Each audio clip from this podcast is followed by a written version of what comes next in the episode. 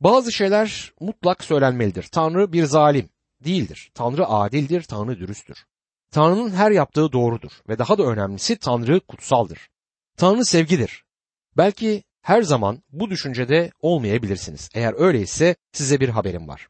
Tanrı'nın yaptıkları konusunda haklı olmadığını düşünüyorsanız ya da Tanrı'nın planlarının her zaman en iyisi olmadığını düşünüyorsanız size vereceğim yanıt şudur.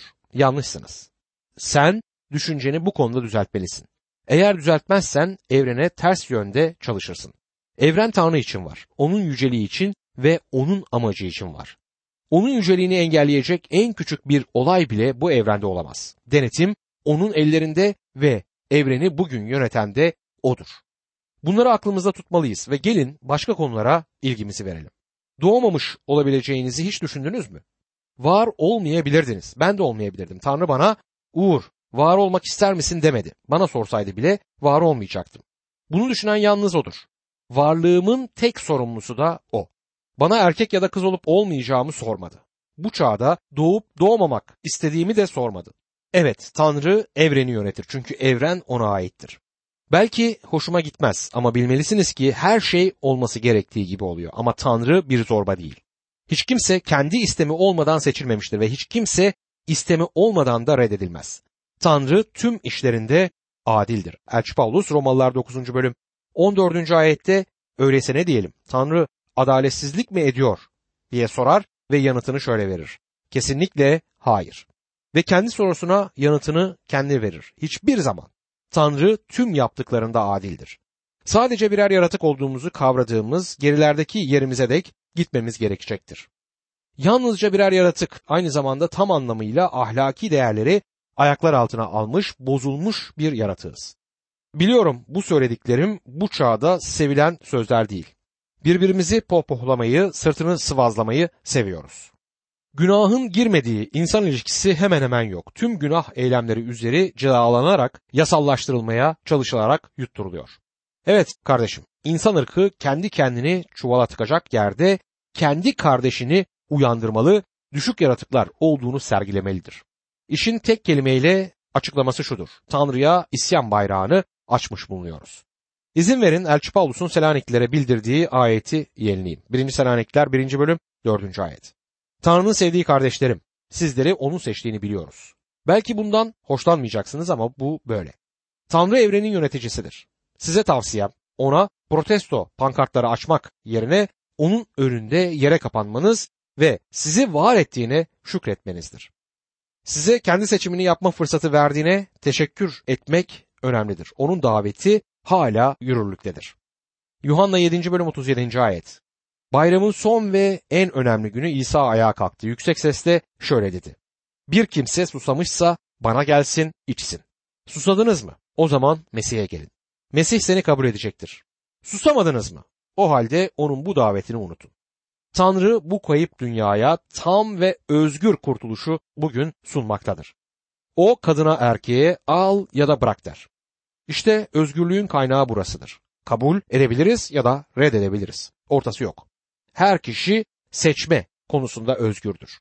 İncil tüm zorluklara karşın bol güvenliği vaat eder. Şimdi 1. Selanikler 1. bölüm 5. ayette muhteşem bir ayetle karşılaşıyoruz. Çünkü yaydığımız müjde size yalnız sözle değil, kudretle, kutsal ruhla ve büyük güvenle ulaştı. Nitekim aranızdayken sizin yararınıza nasıl yaşadığımızı bilirsiniz diyor bu ayette. Elçi der ki, biliyorsunuz size geldiğimizde sadece insandık. Ağızları ve dilleri çamurdan zayıf insanlar. Tüm yapabildiğimiz sözler söylemekte ama biz Tanrı sözünü söyledik. Ve Tanrı sözü size ulaştı. Ancak söz size ulaşırken büyük bir güçle ve kutsal ruhla size geldi diyor. Sevgili dostum burada Tanrı'nın sözlerini size iletmekten sevinç duyduğumu söylemek isterim. Çünkü bu yolla size Tanrı'nın iyi haberi ulaşır. Tanrı'nın sizi sevdiği haberini duyuyorsunuz. Tanrı sözünü Tanrı ruhu alıp kullandığı zaman bu sözler çok etkin olacaktır. Bize gelen mektuplar da bunun kanıtı. Örneğin bir ev hanımı şöyle yazdı bana. İlk kez radyonuzu dinliyordum. Kocam kızdı, öfkelendi, hatta küfretti ama ben radyonuzu dinlemeye devam ettim.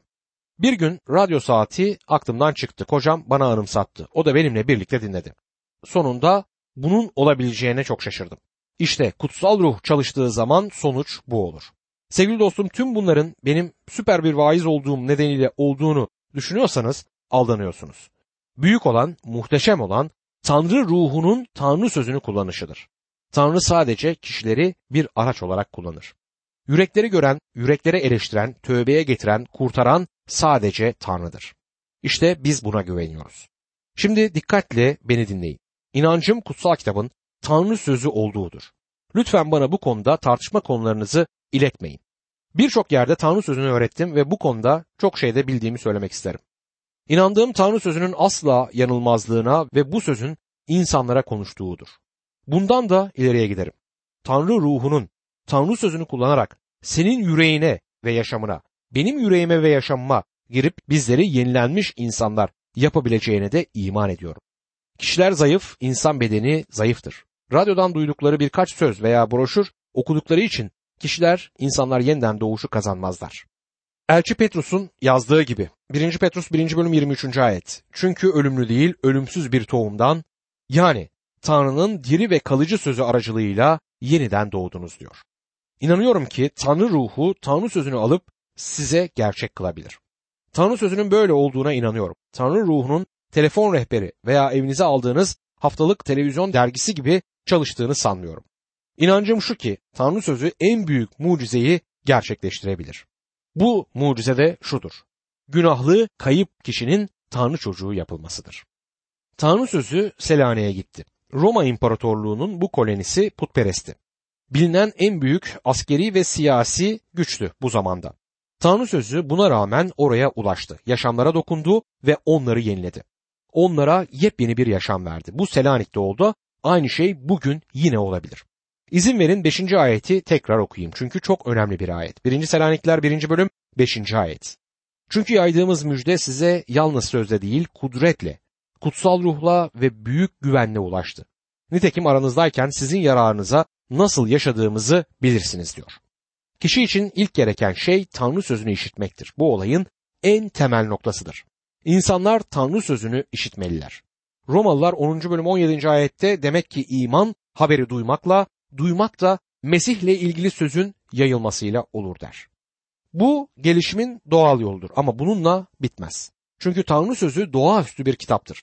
Kutsal ruh olmaksızın İncil sadece sözlerden ibaret kalacaktır. Kutsal ruhla ona her inanana kurtuluş sağlayan Tanrı'nın gücü haline gelir. Bu Rab İsa'nın kutsal ruhun işine ilişkin söylediklerinin aynısıdır. Yuhanna 16. bölüm 7 ila 11. ayetler arasında size gerçeği söylüyorum. Benim gidişim sizin yararınızadır. Gitmezsem yardımcı size gelmez ama gidersem onu size gönderirim. O gelince günah, doğruluk ve gelecek yargı konusunda dünyayı suçlu olduğuna ikna edecektir. Günah konusunda çünkü bana iman etmezler, doğruluk konusunda çünkü babaya gidiyorum, artık beni görmeyeceksiniz, yargı konusunda çünkü bu dünyanın egemeni yargılanmış bulunuyor diyor. 1. Selanikler 1. bölüm 6. ayette ise siz de büyük sıkıntılara karşın kutsal ruhun verdiği sevinçle Tanrı sözünü kabul ederek bizi ve Rabbi örnek aldınız der. Elçi Paulus kendisini Timoteus'u ve Silas'ı örnek olarak gösterir. Kişisel olarak ben kendime örnek vermekte tereddüt ederim. Çok iyi biri olduğumu sanmıyorum ama Elçi Paulus Roma İmparatorluğu'nda bölge bölge dolaştı ve kendi yaşamını diğer inanlara örnek olarak sundu. Karşılaştığımız yoğun acıya karşın kutsal ruhtan kaynaklanan sevinçle sözü kabul ettiniz diyor. Acı ve sevinç sözleri birbirinden ayrı sözlerdir. Doğu batıdan ne denli uzaksa o denli aralarında bir mesafe var. Bir arada uyuşmuyorlar. Gece ve gündüz sıcak ve soğuk kadar birbirlerine zıtlar. Asla birbiriyle bağdaşmayacak tezat oluştururlar. Eğer kişi acı içerisindeyse dert çekiyorsa doğal gözlerle bakıldığında o kişide sevinç görülmeyecektir. Ve eğer yaşamı sevinçli ise acısı da yok demektir. Tanrı'nın kutsal yaşamları acılara katlandılar ve aynı zamanda yüreklerine Rabbin koyduğu sevinci taşıdılar. Bu gerçek bir zaferdir. Bugünlerde imanla iyileşmek konusunu çok duyuyoruz. Hamdolsun Rab beni de iyileştirdi. Bu harika. Ama birçok kutsal yaşamlı düşünebildiğimizden de fazlasını yaşadılar. Şu an acı içinde yataktalar, dert yatağında ve yüreklerinde Tanrı'nın oraya koyduğu sevinci taşıyorlar.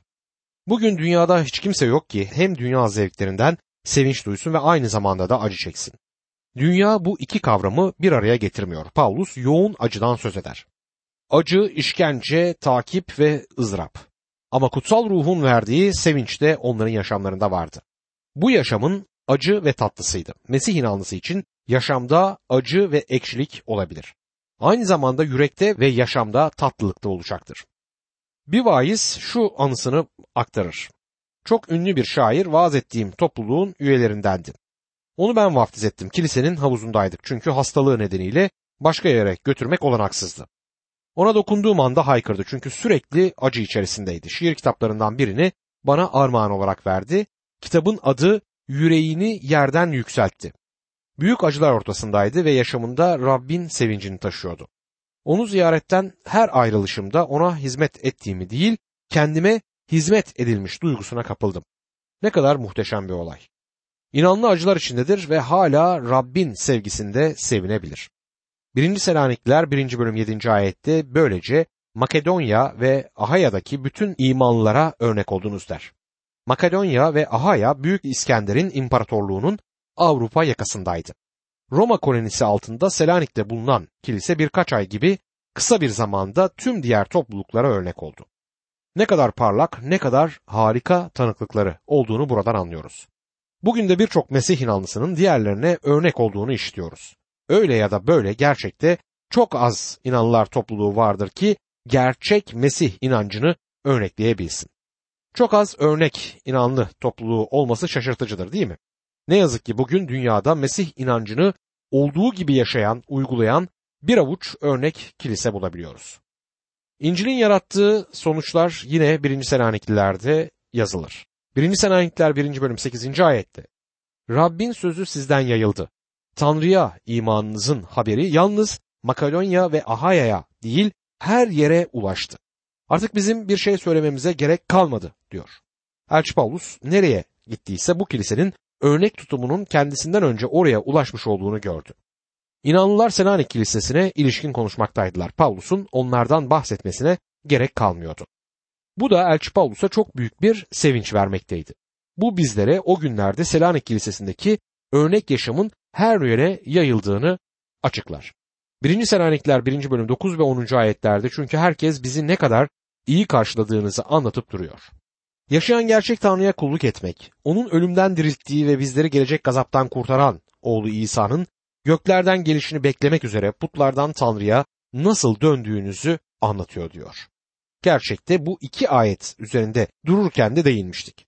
Elçi Paulus Silas ve Timoteus'un diğer yörelerde Selanik topluluğuna ilişkin işittikleri bir nevi giriş oluşturmaktaydı. Paulus duyduklarını şöyle açıklar.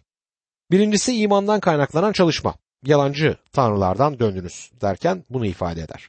İkincisi sevgiden kaynaklanan emektir. Diri ve gerçek tanrıya hizmet ettiniz diyor. Üçüncüsü de umuttan doğan katlanıştır. Onun oğlunu göklerden bekliyorsunuz derken buna işaret eder. Şimdi bu iki ayete bir başka bakış açısından bakalım. Elçi Paulus Selanik'e ulaştığında onlara bir seri haber getirdiğini bildirmedi. Apollo'nun, Venüs'ün ve Roma İmparatorluğu'nun diğer yapma tanrılarına eğilmenin yanlışlığından da söz etmedi. Elçi Paulus Selanik'e ulaştığında yalnızca Mesih'i vaaz etti. O, Mesih'i vaaz edince yalancı tanrılardan yani putlardan Tanrı'ya döndüler. Putlardan Tanrı'ya döndünüz diyor. Bugünlerde tövbe etmek kurtuluş için kaçınılmaz ihtiyaçtır diye sıklıkla duyuyoruz. Tövbe ve inanmak gelişimdeki iki basamaktır. Aslında her ikisi de aynı pakette yer alır. Her ikisini de birlikte almanız gerekir. Elçi Paulus Mesih'i vaaz ettiğinde putlardan Tanrı'ya döndüler. Çok önemli bir gerçeği görmenizi isterim. Tanrı'ya döndüklerinde bu imandan kaynaklanan bir emekti ve bunu yapan imandı. Rab İsa Yuhanna 6. bölüm 29. ayette İsa Tanrı'nın işi onun gönderdiği kişiye iman etmenizdir diye yanıt verdi der. Bu insanlar putları ve puta tapıcılığı atarak Tanrı'ya döndüler. Bu tövbeydi. Tövbe Tanrı'ya dönüşü sağladı. Yani önce gelen tövbedir. Tanrı'ya döndüklerinde otomatik olarak yalancı tanrılardan da dönmüş oldular. Şimdi elini açık durumda avucun yüzüne bakacak şekilde tut. Şimdi elinin üst kısmına bakmak için elini çevir. Görüyorsun avucuna bakarken elinin üstünü görmek için çevirdiğinde otomatikman avucun senden uzaklaşıyor. Tıpkı böyledir sevgili dinleyicim. Bir şeylerden dönmedikçe Mesih'e dönemezsiniz. Bu şeylerden dönmenin adı da tövbedir. Günahlarımızdan kurtulabilmek için Rab İsa Mesih'e kurtarıcımız olarak ihtiyacımız var. Kişi ilk olarak günahı içinde yitik olduğunu bilmeli, bunu anlamalıdır. Kıyamet gününe dek oturup günahlarına ağlayabilir ama bu onu iyi insan kılıp yargıdan asla kurtarmaz. İçkiye tutsak bir adam tanırdım. Sonunda alkol yüzünden öldü. İncil çalışmalarına gelirdi ve ağlardı. Alkolik olduğunu ve bunun çok korkunç olduğunu anlatıp dururdu ama Mesih'e dönmedi. Çok fazla gözyaşı döktü ama bu durumu değiştirmedi. Şöyle bir öykü anlatılır. Buharlı gemilerin nehirde yol aldıkları devirlerde buhar kazanı çok küçük ama çok büyük bir buharlı düdüğü olan gemi ile yol alırlarmış. Günün birinde küçük tekne ağzına dek yüklü ve akıntıya doğru yol alırken ne zaman düdüğünü öttürse kazanın düşen basıncı ve akıntının gücüyle tekne aşağıya sürüklenirmiş. Bugünlerde de kazanı küçük, düdüğü büyük, pek çok insan aramızda yaşıyor. Yüksek sesle ağlayarak her yerde tövbe ediyorlar ama bu bir işe yaramıyor. Kişi yalnız Mesih'e dönerek diğer şeylerden özgür olabilir. Günahından dönebilir. Eğer kişi günahından dönmemişse bu Mesih'e dönmemiş anlamına gelecektir. İnanıyorum ki Selanik inanları yalancı tanrılardan döndüklerinde ağlayarak putlara tapınmanın boşluğunu bildirdiler. Tanrı'ya döndükten sonra yıllardır kaçırdıkları gerçek tövbeyi yakalamış oldular. Tanrı'ya dönüş ilk önce gerçekleşmiştir. Sonra Tanrı'ya dönmenin yalancı tanrılardan dönmek anlamına geldiğinin farkına da vardılar. Vurgulamak istediğim konu kurtarıcı Rab İsa Mesih'in dünyanın kayıp günahkarlarına vaaz edilmesidir. Ama öte yandan inanlılar topluluğunun da tövbe etmesi gerektiğini düşünüyorum. Küçük Asya olarak da bilinen Türkiye'mizin batısında o günlerde Efes, İzmir, Bergama, Tiyatra, Sardes, Philadelphia ve Laodikya olarak bilinen 7 kiliseye yazılan vahiy 2. bölüm ve 3. bölümlerdeki mesajlara göz attığımızda Rab İsa Mesih'in bu kiliselere olan mesajının tövbe edin olduğunu görüyoruz. Kutsal kitap kilise içindeki insanın tövbeye gereksinimli olduğunu öğretir. Tanrı önünde başımızı öne eğmeli ve tövbe etmeliyiz. Bu sokakta bulunan inanlı olmayan sıradan insana verilen mesaj değildir. Sokaktaki insan İsa'yı kurtarıcısı olarak tanımalıdır. Yaşayan gerçek Tanrı'ya hizmet etmek konusu Selaniklilerin Tanrı'ya hizmet etmeleriyle özdeşir burada. Bu sevgiden kaynaklanan çalışmadır. Mesih İsa'yı sevmeden ona hizmet edemezsiniz. Rab İsa Yuhanna 14. bölüm 15. ayette beni seviyorsanız buyruklarımı yerine getirirsiniz dedi. Onu seviyor musunuz? O zaman buyruklarını yerine getirmelisiniz. Onu sevmiyorsanız o zaman onun buyruklarının hiçbiri senin için değildir. Onu sevmeden ve buyruklarını yerine getirmeden İncil'i diğer insanlara vaaz edemezsiniz. İncil'i duyurabilirsiniz ama burada bereket olmaz. Yani bunun bir yararı olmaz. Ne size ne de başkalarına. Gidin ve tüm uluslara sevinç getiren haberi bildirin buyruğu onu sevenlere verilmiştir. Eğer Rab İsa'yı sevmiyorsanız bunu yapmayın dostum. Nedir Mesih'in buyrukları? O bunu şu cümleyle özetler. Yuhanna 15. bölüm 12. ayet. Benim buyruğum şudur. Sizi sevdiğim gibi birbirinizi sevin. Mesih'in buyruklarını Elçi Paulus şöyle açıklar. Sevgi iki yüzlükten uzak olmalı. Kötüden iğrenin, iyiliğe sarılın. Kardeşlik sevgisinde birbirinize içtenlikle bağlanın. Birbirinizle yarışırcasına karşılıklı saygı gösterin. Çabada aylak olmayın, ruhta ateşli olun, Rabbe hizmet edin. Taşıdığınız umut sizlere sevinç versin. Çektiğiniz acıda katlanış gösterin. Dualarınızı bağlılıkla sürdürün. Gereksinmesi bulunan kutsal yaşamlara yardım elini uzatın. Konukseverlik gösterin. Sizlere saldıranlara iyilik dileyin. Evet, iyilik dileyin, lanet etmeyin. Sevinenlerle birlikte siz de sevinin. Ağlayanlarla birlikte siz de ağlayın. Birbirinize karşı aynı düşüncede olun. Kurumlanmayın tersine alçak gönüllülükte birlikte olun. Bilgiçlik taslamayın. Size kötülük edene kötülükle karşılık vermeyin. Herkesin gözünde iyi olanı yapmaya çalışın. Herkesle barış içinde yaşamak için elinizden geleni yapın. Ey sevgililer, hiçbir zaman öc almayın. Bırakın Tanrı'nın öfkesi alsın öcünüzü. Çünkü kutsal kitapta şöyle yazılmıştır. Rab öc alma hakkı benimdir. Karşılığını ben vereceğim buyuruyor. Ama düşmanın acıkmışsa onu doyur. Susamışsa ona yiyecek ver. Çünkü bunu yapmakla onun başı üstüne kızgın korlar yığmış olursun. Kötülük seni alt etmesin, kötülüğü iyilikle alt et diyor. Herkes başta bulunan yetkililere bağımlı olsun. Çünkü Tanrı'dan olmayan yetki yoktur. var olanları Tanrı atamıştır. Bu nedenle yetkiye karşı direnen, Tanrı düzenine karşı direnmiş olur.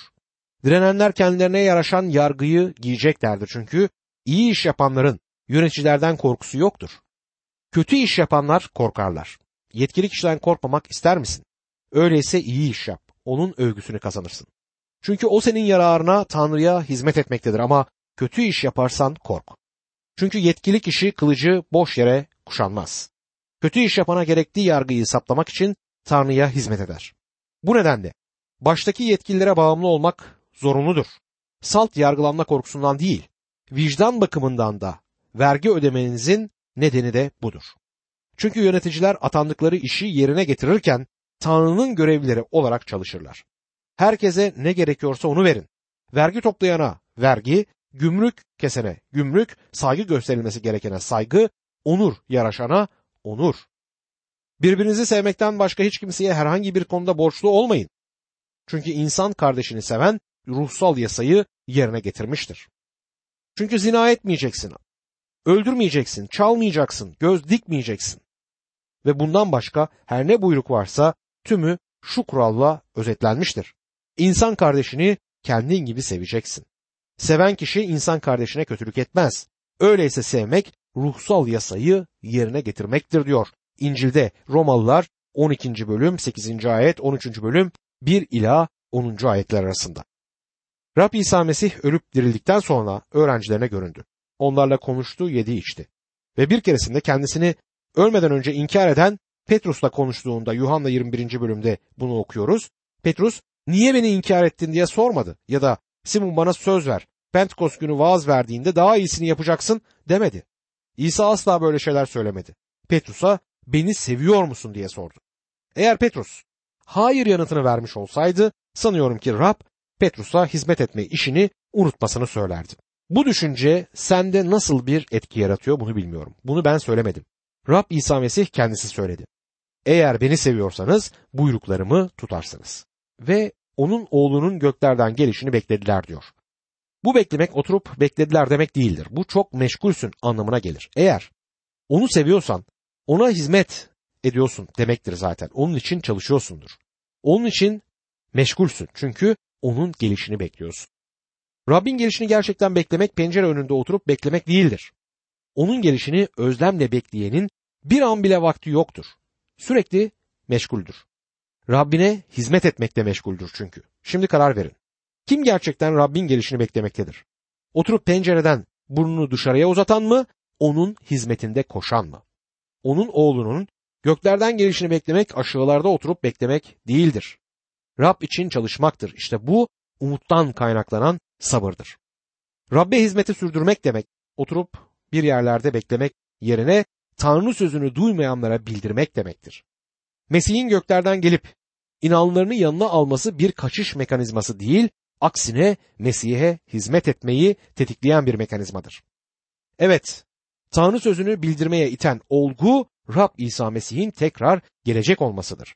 Çünkü Rab İsa tekrar gelecek.